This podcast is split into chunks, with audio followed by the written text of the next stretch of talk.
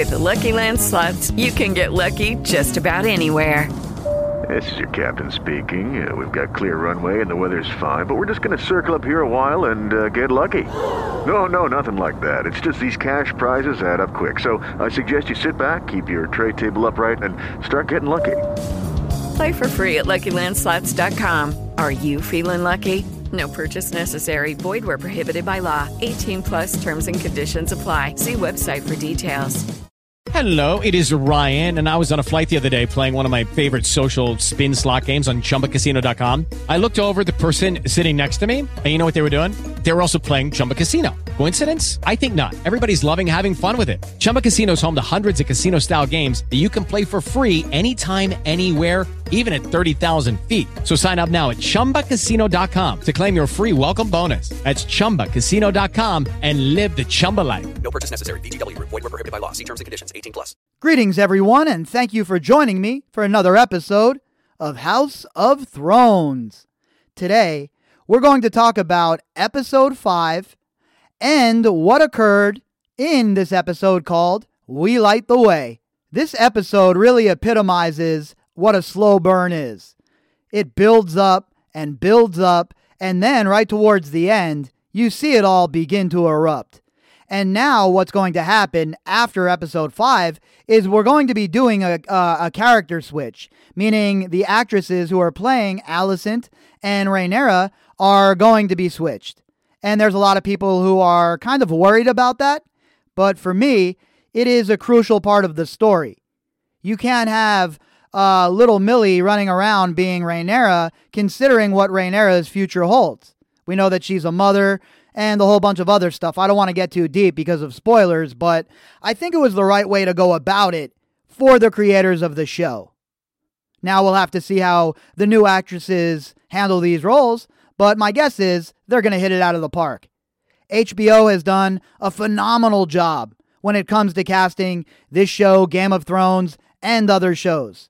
So I don't see why it would be any different here. Now, this episode, like I said, was just a very, very slow burn.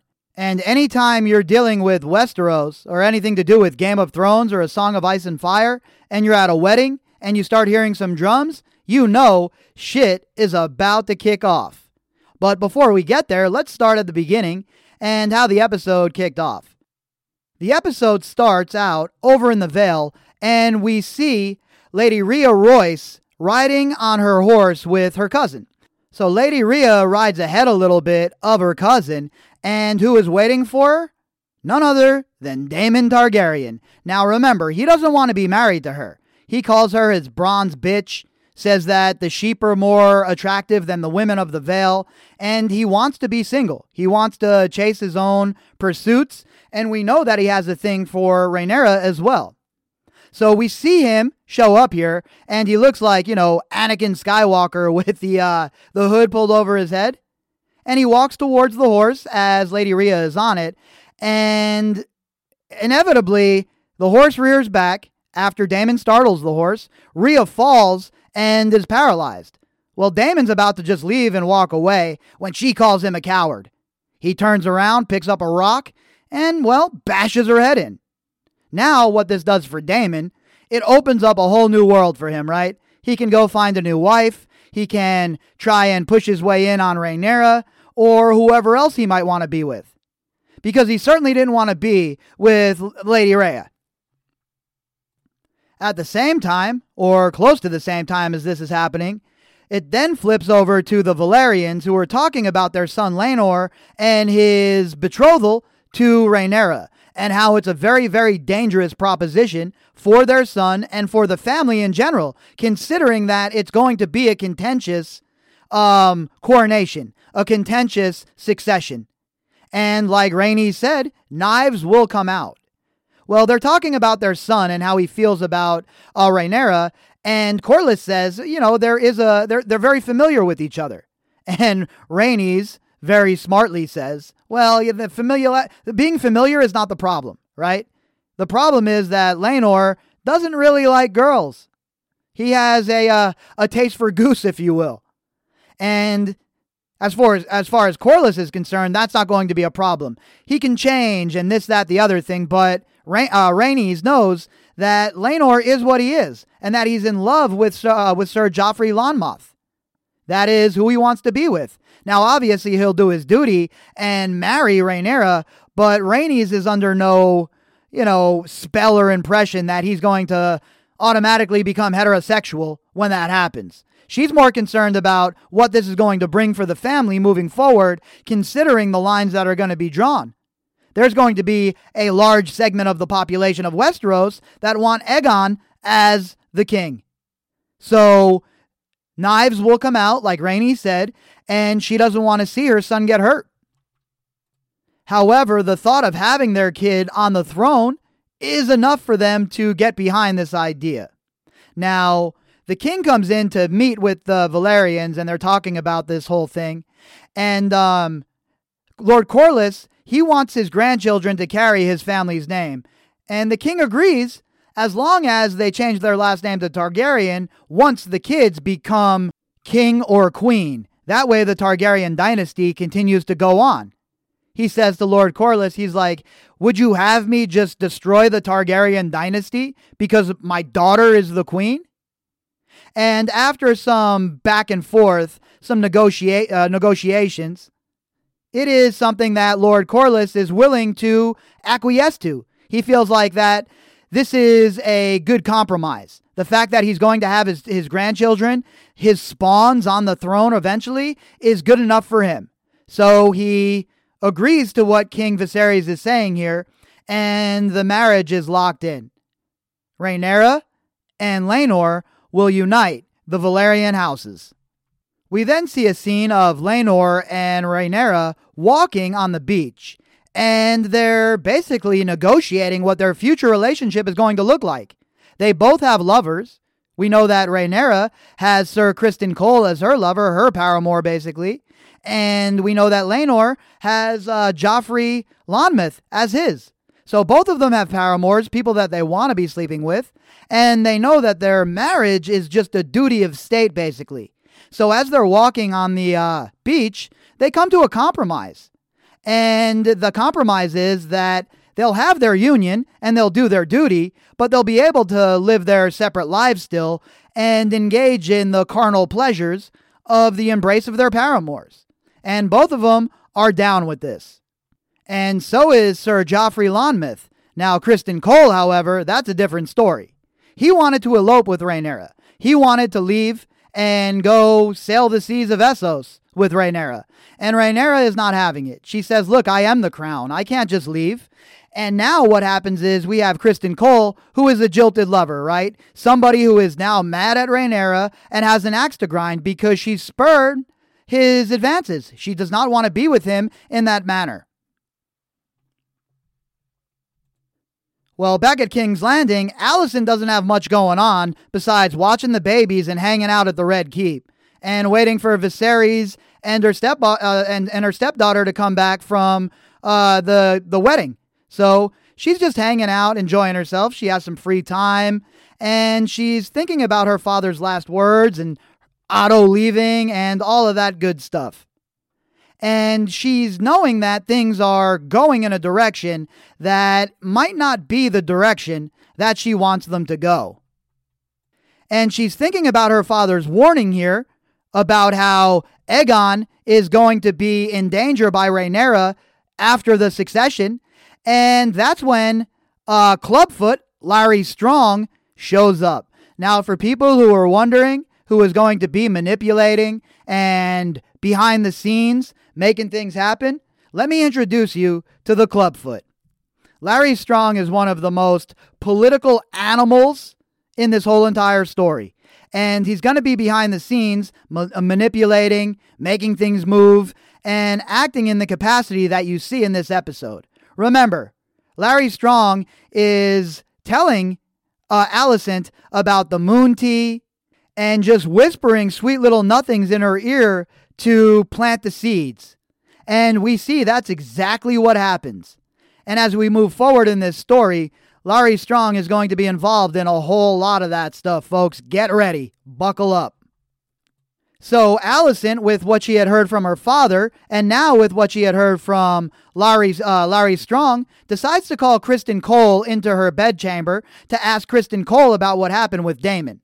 Well, things don't go exactly the way that Alicent thought they would, because Criston Cole admits that Rhaenyra did have relations with somebody, but it wasn't Daemon. It was Criston Cole himself. So now he is basically at Alicent's mercy, right? And when you give yourself over to one of the royals, such as this, you're going to be used as a tool moving forward. And now Criston Cole, who throws himself upon Alicent's mercy, and Alicent is merciful, he is now owned by Alicent and by the Greens. Judy was boring. Hello. Then Judy discovered ChumbaCasino.com. It's my little escape. Now Judy's the life of the party. Oh, baby, Mama's bringing home the bacon. Whoa, take it easy, Judy. The Chumba life is for everybody. So go to ChumbaCasino.com and play over 100 casino style games. Join today and play for free for your chance to redeem some serious prizes. chumba ChumbaCasino.com. No purchase necessary. Void where prohibited by law. 18 plus terms and conditions apply. See website for details. Alicent now knows that Rhaenyra can't be trusted and that she lied to her once and she'll lie to her again. And as her uh, husband, the king, as his health continues to decline, her father's prophecy is looking more and more like it's going to tell the story. Now, back to King Viserys, we saw that he was seasick on the boat heading on over to set this all up with the Velaryons. But was it that he was seasick or is he just ill? We know that he's suffering severely and he's getting sicker and sicker each episode. So is it he was seasick or something much, much more serious? And it certainly looks like it's something much more serious. Now, King Viserys, he planned on host- hosting this uh, welcoming feast for his daughter's wedding, and they planned on a seven day celebration. Well, things didn't go exactly how they planned. Now, remember, up until this point, Daemon hasn't been in the picture. He had to leave. Viserys kicked him out of court after the situation with Rhaenyra, and he went to the Vale. Well, now he's back because there's a royal wedding. So when he walks in, the crowd goes silent, wondering what Viserys is going to do. Well, Viserys, in typical Viserys form, kicks a chair over for him, and Daemon gets a place at the table. Well, that signals the rest of the chaos that's about to follow. Because as we all know, anytime you hear drums in a Game of Thrones show, especially at a wedding, you know that chaos is about to follow. Rhea's cousin, who is at this feast, sees that Daemon shows up and walks over to confront Daemon about what happened to his cousin. And he's, you know, throwing around all of these accusations and talking about what happens at the Vale. And Daemon says to him, Well, in a place like King's Landing, people have to defend their allegations. Even an old, disgusting man like you, basically, is what he said. He used the C word, but I won't, uh, I won't use that one here on the podcast. We'll keep it family friendly. And the man obviously is not willing to do that. So, as all of this is happening, we start to see that there is a little something else cracking off inside of the hall. And inside of the hall, we have uh, Joffrey Lonmouth, who is talking to Sir Criston Cole about them both being paramours and how they both know a secret. And you can tell in Criston Cole's face, he is not happy about what's going on. Old boy is a true knight, right? A knight of the Kingsguard. And he doesn't want to see his honor sullied any further than it already has been. Now, at the same time, Daemon is talking to Rhaenyra, and they're talking about how if Daemon wants Rhaenyra's hand, he should just kill Laenor. Well, at the same time this is happening, a whole ass ruckus breaks out, and there's a fight happening. And it's a Lonmouth, Joffrey Lonmouth, and um, Sir Criston Cole. And they are battling it out. Well, I guess you should say Sir Criston Cole is whipping that ass. And as he's whipping his ass, Laenor is trying to get to him, but he is being battered and buffeted away from the fight. Well, after a few minutes goes on and the fight continues to drag out, Sir Criston Cole ends up killing Sir Joffrey Lonmouth. And this is going to spell big trouble moving on in the future. Also, one part that I forgot here was Queen Alicent walking into the room. Another very, very important part. You see, when House Hightower calls their banners to go to war, they do so by having the Hightower shine green. So when Alicent walks in wearing the green, she's basically letting people know that she's going to war. She has called her banners, and there is a war within the court. And it is a very, very significant part of this episode and part of this story moving forward, considering that the sides are going to be broken up into the greens and into the reds. So that's where we're at as of now, folks. This is a very, very slow burn, and this is going to conclude the younger versions of Alicent and Rhaenyra. So next week's episode will have two new actresses playing those roles, but the drama and the inner house problems are only growing, and the smoldering is now becoming a three alarm fire. That's going to do it for this episode.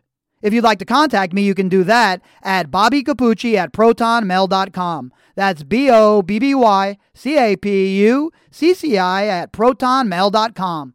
You can also find me on Twitter at B O B B Y underscore C A P U C C I. The link that I discussed can be found in the description box.